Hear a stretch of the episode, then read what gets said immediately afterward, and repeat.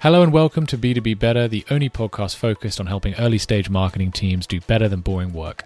My name is Jason Bradwell, and every week I sit down with whip smart marketing leaders to talk about what it takes to build a modern day strategy that delivers actual business results, not vanity metrics. Each episode is packed to the rafters with actionable insights and takeaways that you can put into practice today. Let me help you be better than boring. Here we go.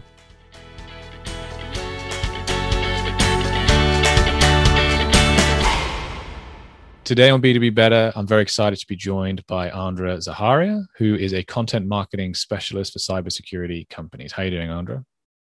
I'm so good. Uh, I'm so happy to be here and to be talking to you. I love what you're doing. Uh, I love how you contribute to the community so much. So, this is one more reason to be extra uh, pumped for our conversation today.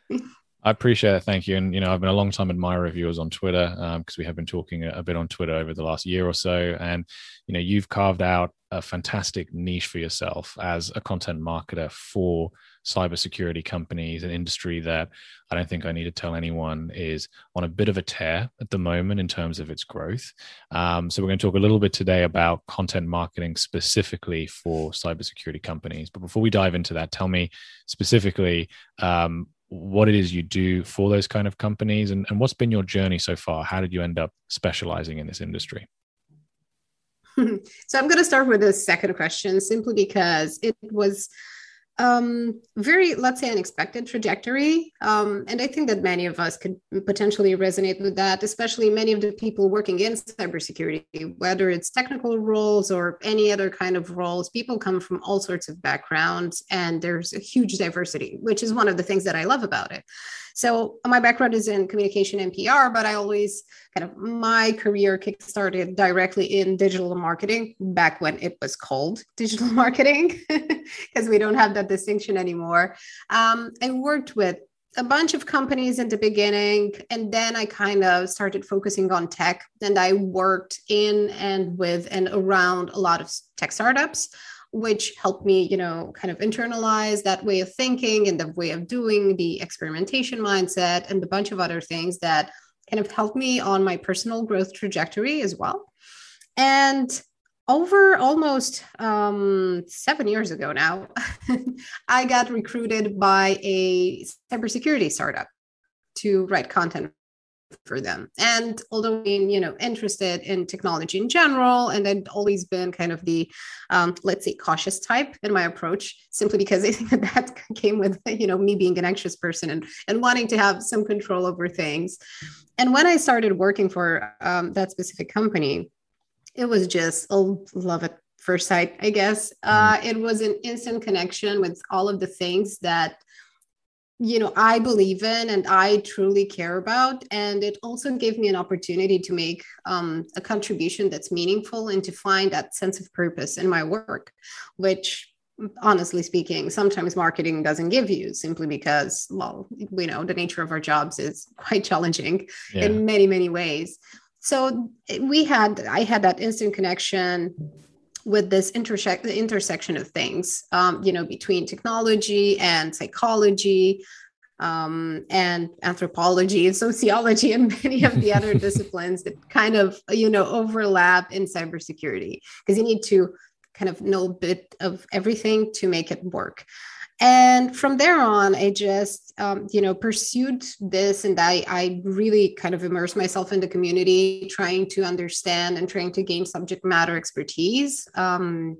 to be able to use my marketing experience and my communication abilities in a way that makes sense because this is not an industry like the others. So in the past three years um, having started my own freelance business I have been working with customers on a mix of strategy and implementation. So, what I do is that I work with mostly startups or scale ups to help them build their content process, to help them, you know, build a strategy and execute on, let's say, high level um, deliverables, but I also collaborate with their in-house teams to help them recruit. So I'm I have my hand in a bit of everything that they do, um, which is very exciting because I've always, you know, kind of thrived when I was able to work with founders and understand the business deeply, understand their customers deeply, uh, and help them do things that are truly effective and scalable and make sure that the foundation is a very healthy one because otherwise i've seen from experience time and again that no matter how much effort you put into building content programs and content teams and so on if they're not connected truly connected to the rest of the business um, it's just not scalable and you bump into all sorts of uh, challenges along the way so yeah that's kind of the let, let's say tldr version of my career so far um, and i'm truly you know I, I, feel both lucky and very grateful that i've ended up in this industry because i don't see myself you know um, changing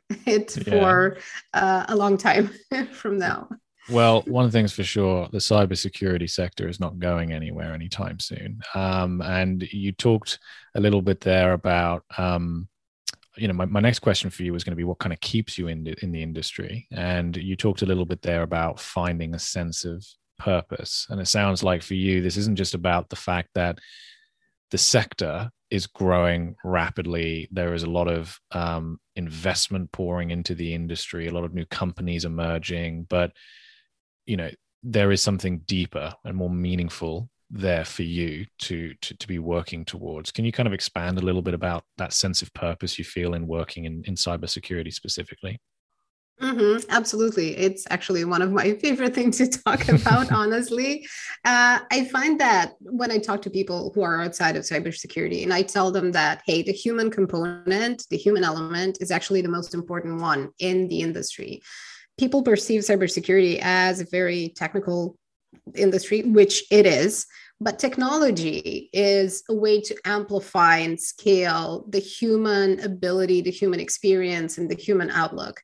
And here's why I'm saying this. Um, at this point in time, cybersecurity is not just you know it's not just an industry that's made to obviously make a lot of money but it is fundamental to stability the stability of technology which plays into the stability of societies as a whole and our you know global eh, society in general whether it's commerce whether it's you know no matter what other sector we're talking about, cybersecurity plays a role there simply because our world is so dependent on technology and technology is imperfect. And what lies beyond all that technical, all of those technical layers are people who put in place processes and um, who actually, you know, imbue technology with their way of thinking and these people are you know they're playing a fundamental role into shaping what our society will look like in the next decades uh, and whatever happens next to generally speaking you know our dynamic as as humans as countries as you know companies and so on and so forth. So being able to make the smallest contribution to that entire huge kind of power dynamic um, is an opportunity that I find is kind of a privilege because we're at a point, I believe that what I call cybersecurity literacy, which is, you know, understanding the core fundamental aspects of what keeps you safe online and building critical thinking around that so you can actually, you know, navigate all the complexity that we live in which is not going away anytime soon. Uh, being able to contribute to that for me is an opportunity to grow, an opportunity to find meaning and purpose in my work, and an opportunity to connect with people on a personal level. Because what I found that, you know, cybersecurity has the same challenges as medicine, for example, and, you know, inspiring and cultivating proactive behavior. Because as humans, our biology is not built for that. Our evolution didn't necessarily build us to be proactive anyway. And we can see that, you know, all over the place. So we have to work a lot with, and I have to work a lot to understand what makes humans respond to stimuli and what stimuli will put them in you know on on, on an action path mm. uh, what will get them to actually do something not just understand but also have that aha moment where they realize why that's important for them and how it can help them in the long run whether it's you know start using a password manager or um, finding someone who they trust in their circle of friends or family or you know among their colleagues so they can get that help they need when they feel stuck with technology and when they i don't know fall victim to a scam. Um, it's it's all about trying to help people feel like they can handle this whether they're you know ceos or whether they're uh, you know, a courier who walked into our office one day and said he lost all his, his entire music collection of like 20 years to ransomware. So there are so many. There's there's a huge, let's say, um, range of people who need this kind of basic cybersecurity education to um, you know to help them avoid loss in many ways and to also kind of consolidate their self-esteem to be honest mm-hmm. because when you feel empowered to navigate technology and to handle your own security and privacy online you also start to question you know things like how you know social media is impacting our lives and what can i do for myself to be able to kind of maintain clarity of thought and to make sure that my decisions are as much as possible mine and not other people's. Yeah absolutely.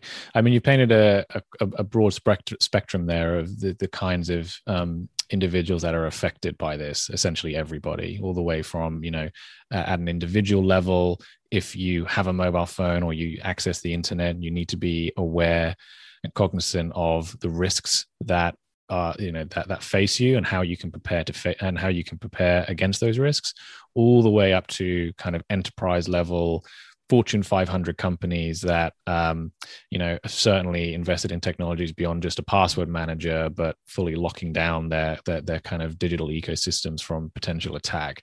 Um, working with your clients, who are the typical buyers that that you're creating content for? I appreciate it may not necessarily be broad stroke, but who are the businesses that you're working with trying to target through their content?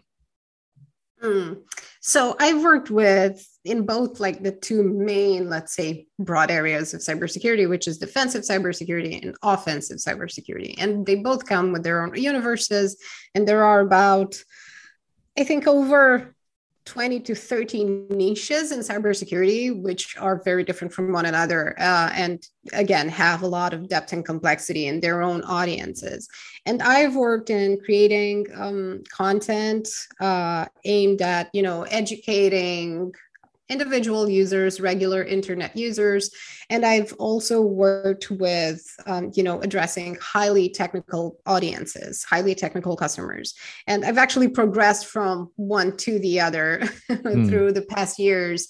Uh, and I found that I, I deeply enjoy, and what I'm doing right now is that I deeply enjoy working with the companies that I work with to address, you know, to to help these highly technical specialists scale their expertise and scale their abilities. Um, I'm working with companies who create the tools that enable them to apply that expertise at scale, which is, again, incredibly necessary. There's a lot of talk of automation mm. in all of the industries. But what I found specific to cybersecurity is that there are places where there's no room for oversimplification simply mm. because these are complex issues and the human mind can tackle them you know by connecting them to all of these other disciplines. Um, like i mentioned you know human psychology and business and, and putting it all together in a way that makes sense. While automation helps here and there they'll never be able to replace the human you know the human let's say intervention the human expertise in, the, in that area so I, I worked with I currently work with one of my main customers is in offensive security, mm-hmm. and we work with penetration testers who are essentially ethical hackers who will come in and attack your company ethically and con- in a controlled way to expose those vulnerabilities and then carve out let's say a roadmap for fixing them and then they will retest your company uh, to make sure that those you know the major things. First of all uh, had been fixed the major issues and then you know going into uh, business logic issues and things like that. Um, obviously this is an oversimplification of what penetration testing really is but it is super interesting because it puts you in the shoes of the attacker Mm. And it helps you look at yourself, whether you're an individual, because I try to apply what I learned to myself as well, uh, whether you're a company, it helps you get, gain that self awareness that um, changes your perspective basically. It shows you that you know many of the things that you thought were safe actually aren't. It helps uncover your blind spots um, which you know on an individual level we often do through coaching or therapy or reading or you know talking to other people and, and trying to get that objective perspective and the entire process my entire process let's say content process is very focused on understanding their needs and doing a lot of customer development interviews and working with the jobs to be done framework mm. to understand what these people truly need because their work um, highly technical specialists in cybersecurity do a very very um, you know taxing type of work on all levels. They have to handle the technical side which always evolves and never ends. And it is very um, you know energy consuming in, in, in every way. And then they have to translate those technical outcomes into business outcomes so they can get the buy-in from upper management and, and make sure that they get the budget that they need to solve these things. And their impact is very real. We've seen, you know, supermarket chains um, fall victims to ransomware and have to close down. We've seen hospitals, we've seen, you know, electrical plants and, and water treatment plants get locked down and local governments not be able to do their work and, you know, car factories get shut down because of these things. So their real world impact is very visible. It is, mm. you know, you you feel you have like personal responsibility towards um, let's say the general population simply because your work is right there. I mean, you're responsible for keeping these things as much as you can. There is no perfect security. There will probably never be mm. uh, to make sure that things like these don't happen, especially in you know critical infrastructure, which we all depend on. And frankly, yes, it's scary when you think about all of these things, um, which is why you know building the tools and, and the services that help people you know advance their understanding and also their practice of cybersecurity i feel is is fundamental to the stability that we need in society. And frankly we need more of it because we're not really at a stable point in our history right now as yeah, as a species. So you you you've painted a picture there that could be interpreted as quite scary you know that we're more vulnerable as um individuals and companies operating in the digital world than we than we have ever been because the rate of sophistication of people who want to do us ill will is accelerating so so greatly. And i imagine that the emotion of fear is something that is played on quite heavily in the cybersecurity industry and its content marketing. What are your thoughts on the use of fear in that context? Do you feel that it is an effective brand differentiator No, that's the, the, the shortest version of my answer. Uh, fear, uncertainty, and doubt has been abused um, as a principle in communication generally, whether it's marketing or sales or content or anything else in the cybersecurity industry for a very long time.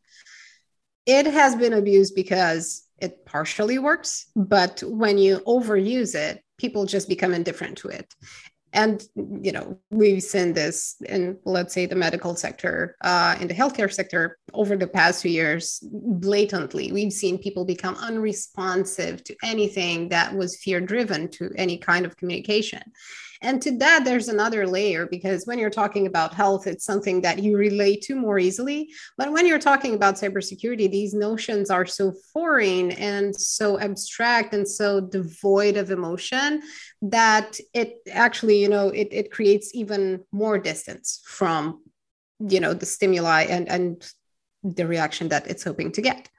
So what I've seen is that as a differ at this point in cybersecurity, um, empathy is a much stronger, um, let's see, factor to build into your positioning. Talking to people like they're humans, not using cliches because those again are are they just cause instant rejection. If you're talking to, you know, the more technical your audience is, the more experienced they are, the faster they will reject um, anything that's based on fear, uncertainty, and doubt, anything that uses cliches that they know aren't true because you know they have like 20 years of experience or 30 years. They've basically been around since cybersecurity started as a discipline, generally. And I found that the only thing the only place let's say where um, you know using fear uncertainty and doubt makes sense because it creates actually a sense of connection is when you're telling stories true stories of people who went through those experiences people who got you know scammed who had their computers uh, infected who lost baby pictures of their children and they didn't have a backup so there was no way to get them back and that you know that hurts deeply. Um, when they maybe lost their jobs or there's this entire range of experiences. When we see hospitals get attacked and we thought that you know even malicious hackers wouldn't stoop to that level but still they do. Um, so using fear, uncertainty, and doubt only, I think, makes sense in that context when you're telling true stories that create empathy, that help the people, you know, uh, put themselves in that situation and think, you know, what would this look like for me? How would I react? What would I need? to you know avoid as much as possible to get there but otherwise reusing this and just rehashing the same old examples and the same old phrasing is just uh, tiring and ineffective you know, things like the number of cyber attacks has been increasing. I've seen this countless times over the past six years. Yeah. I cannot take it anymore, and people can't take it anymore. And it leaves them cold like, yeah, so what? I don't care. what yeah. difference does that do for me? It doesn't have anything to do with my life. So, using more empathy, and I love that there's um, a group of people in cybersecurity who are both, you know, business leaders, but technical leaders as well, who advocate for using more empathy, who advocate for being mindful of the language that we use. Because, for example, I'm an advocate for hacking is not a crime, which is an initiative that's meant to remove the stigma from the term hacker. Hackers are not cyber criminals, they're not the same things. Mm. Malicious hackers are cyber criminals and scammers. Ethical hackers, on the other hand, are the good guys they have the technical skill of you know taking technology apart and putting it back together and keeping it safe but they do it with ethical intent and with obviously you know um, a practice that matches that so they're driving the community forward through a different kind of conversation. And companies who want to break out in this you know ever more competitive space I think that would have a, they have a lot to gain if they focus on the human aspect, if they focus on connecting um, to their audience on a level that shows their understanding of their needs um, and their objectives, not just in terms of you know selling things, mm-hmm. uh, but also in helping them advance in their jobs, which is the, what the jobs to be done framework is all about. Yeah, yeah absolutely.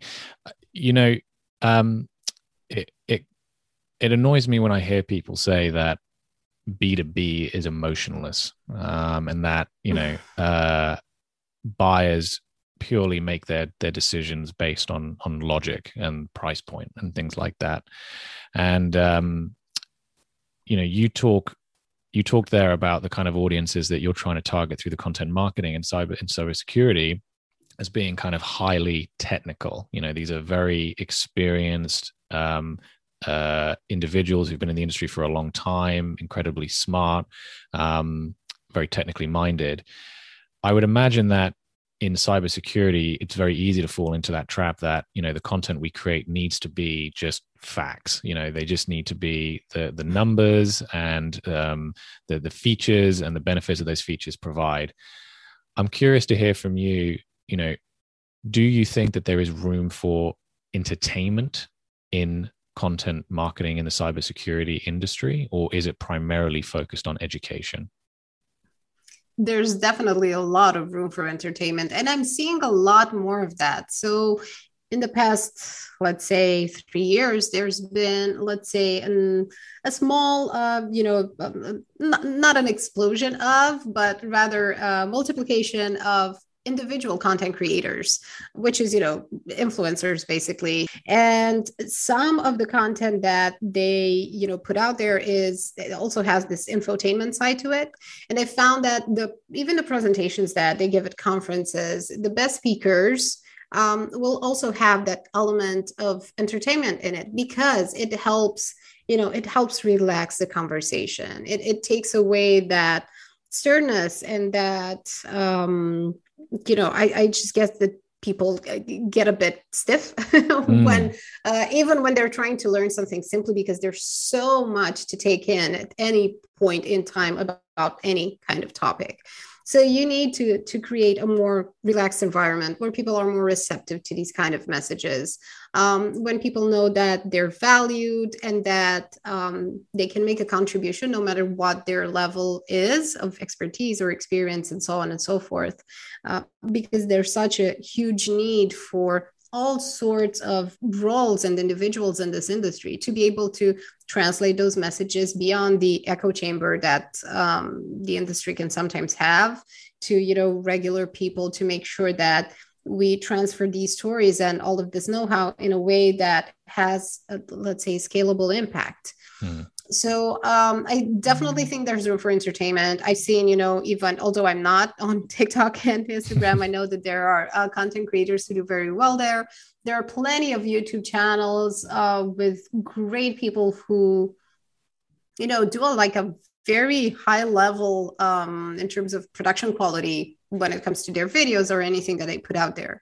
So I I, I like that, you know, this particular industry is one that constantly challenges the status quo or you know at least part of it. And that means you know changing how we communicate from a b2b perspective how we create content what type of content we create um, how we you know challenge let's say mod communication models and tactics and things like that and and strip away the we should do this and like and ask okay why are we doing this? And and how can we mm, create something meaningful for the audience? Simply because they're the kind of people who will say no this is not for me. No this is bullshit. No this is not something that i connect with and that i believe in. And that personal belief system plays a very big role in this industry. People carry it with them no matter what their roles are.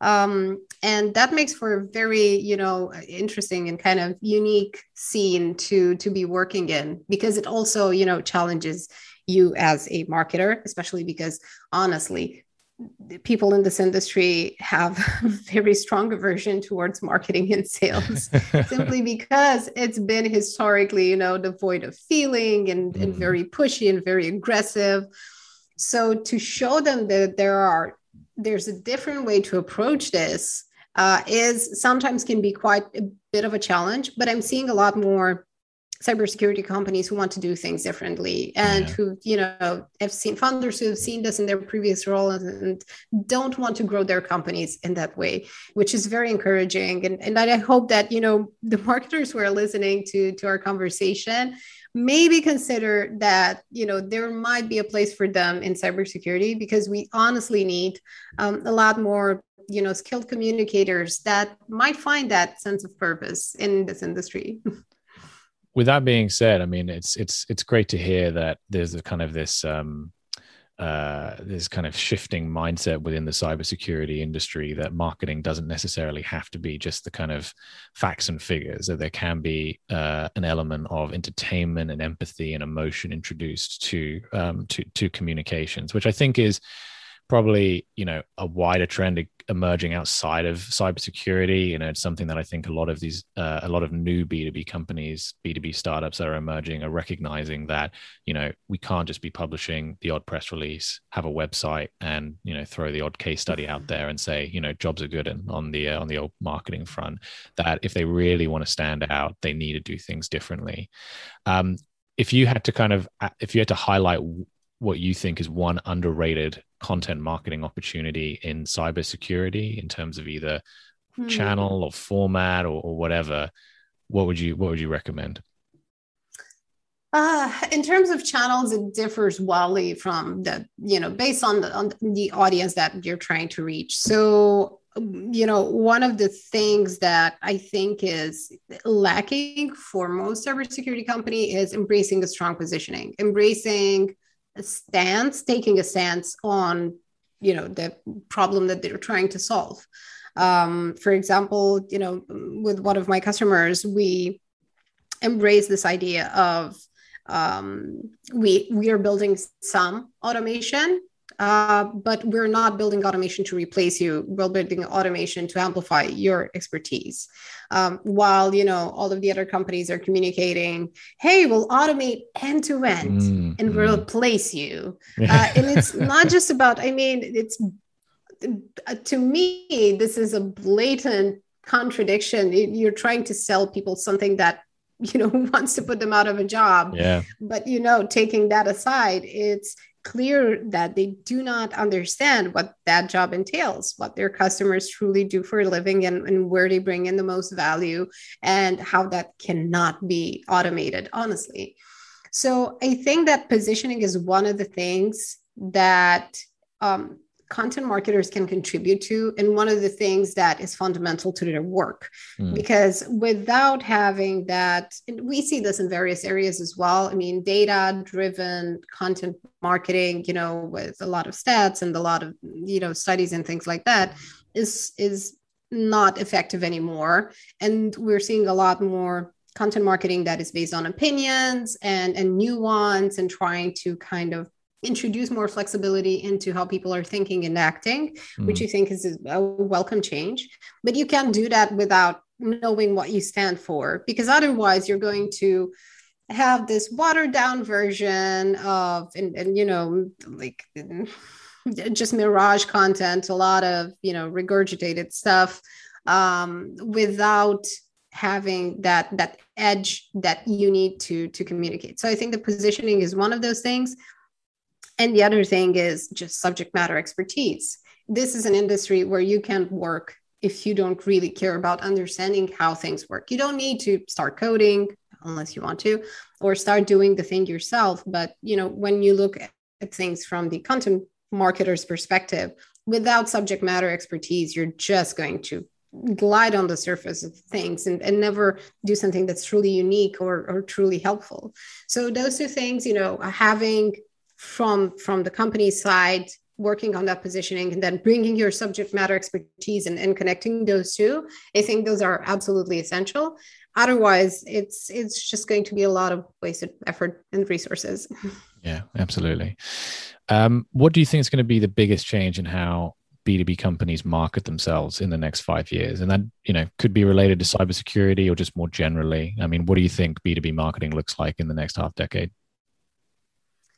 hopefully a lot more focused mm. um, not trying to tackle all of the channels at once questioning you know the formats and the uh, types of assets that they use in communication you know um, making sure that there is that, that, constant connection with customers and that customer development is at the center of communication and not just the thing that we do every once in a while um, because you know to me every time that i work with customers on, on customer development and when I do it for the first time when they have customer development interviews they are surprised they immediately get hooked and convinced that we should do this every time we should do this every week we should do that as often as possible.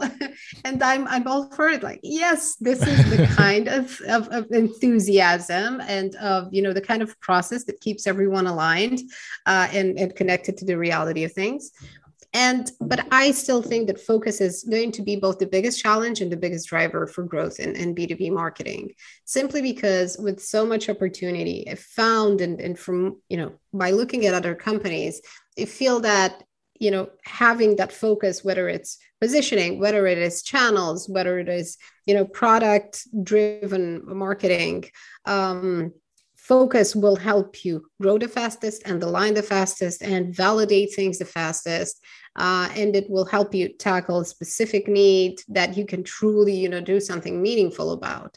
Um, looking at you know bigger companies that's going to be a big challenge for them because doing so many things at once um, that makes it a difficult dynamic to have and that's why challengers you know who are hyper focused are able to grow so fast and, and just break out of their competition so fast yeah, well, you're a great example of hyper focused. Um, I think, you know, as I said at the very Thank beginning you. of this interview, you know, if anyone were to say to me, um, who can I speak to about marketing and cybersecurity, your name would be the first that comes to mind um, because you've done such a phenomenal job you. positioning yourself as an expert in that field. Um, Andra, this has been a, a masterclass in cybersecurity content marketing, and I thank you so much for sharing all your, your wisdom and your insights. Mm-hmm. who should I interview next on B2B Better? You're you're very generous and very kind. So thank you for for this opportunity and for you know um, having the chance to to talk to you.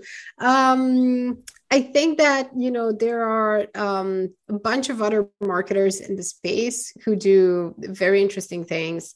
And if you were to pick anyone from the marketing team at brave uh, you it they would be a fantastic guest. There are various people there uh, who I'd recommend, but I think that you know taking your pick would would be more uh, kind of more of a, a a possibly interesting challenge. Uh, I love what they're doing in terms of product and um, you know the way that they're challenging basically Google. Also in terms of search, they recently launched in beta a new search engine. Their browser is you know built for privacy and security and they've just grown massively over the last couple of years so mm. those that that would be one suggestion and the second one would be um, Irina Scarlat, she drove growth for Uber in the CE and then for Revolut, uh, first in the CE and then globally. Uh, and now she, she's with Bitpanda and she just has incredible experience and a fantastic mindset. And she's super performance driven. And i just love the way that she approaches things. And i think she should also be a great guest. Right. well i'm going to be hitting you up for some introductions after we finish up uh, recording here. For anyone who wants to learn more about you and your services where can they find you so they can go to my website, which is andrazaharia.com, or they can, you know, just launch a quick Google search. You'll find me on LinkedIn, on Twitter, but not on Facebook and Instagram uh, because I've abandoned those a few years ago, yeah. which was a great decision, honestly. Twitter is my go to. Twitter is my one true love. Uh, mm. It's where I met you and yeah. so many other great people. Uh, the communities there are fantastic. And honestly, it's made a huge difference in my life. So, yeah, hope to meet up there. I'll drop the links to your website, your Twitter profile, and your LinkedIn profile in the description of this episode. But otherwise, Andra, thank you so much for coming on to B2B Better. Thank you as well, Jason. This has been amazing. That's it for this episode of B2B Better. If you've enjoyed it, you can check out my previous episodes via the link in the description. Or if you fancy getting a nice, hot, steaming mug of B2B marketing advice on how to build an audience for your brand, you can sign up to my newsletter, the B2B Bite, which goes out every Monday. I'll drop the link to that also in the description of this episode. See you next time.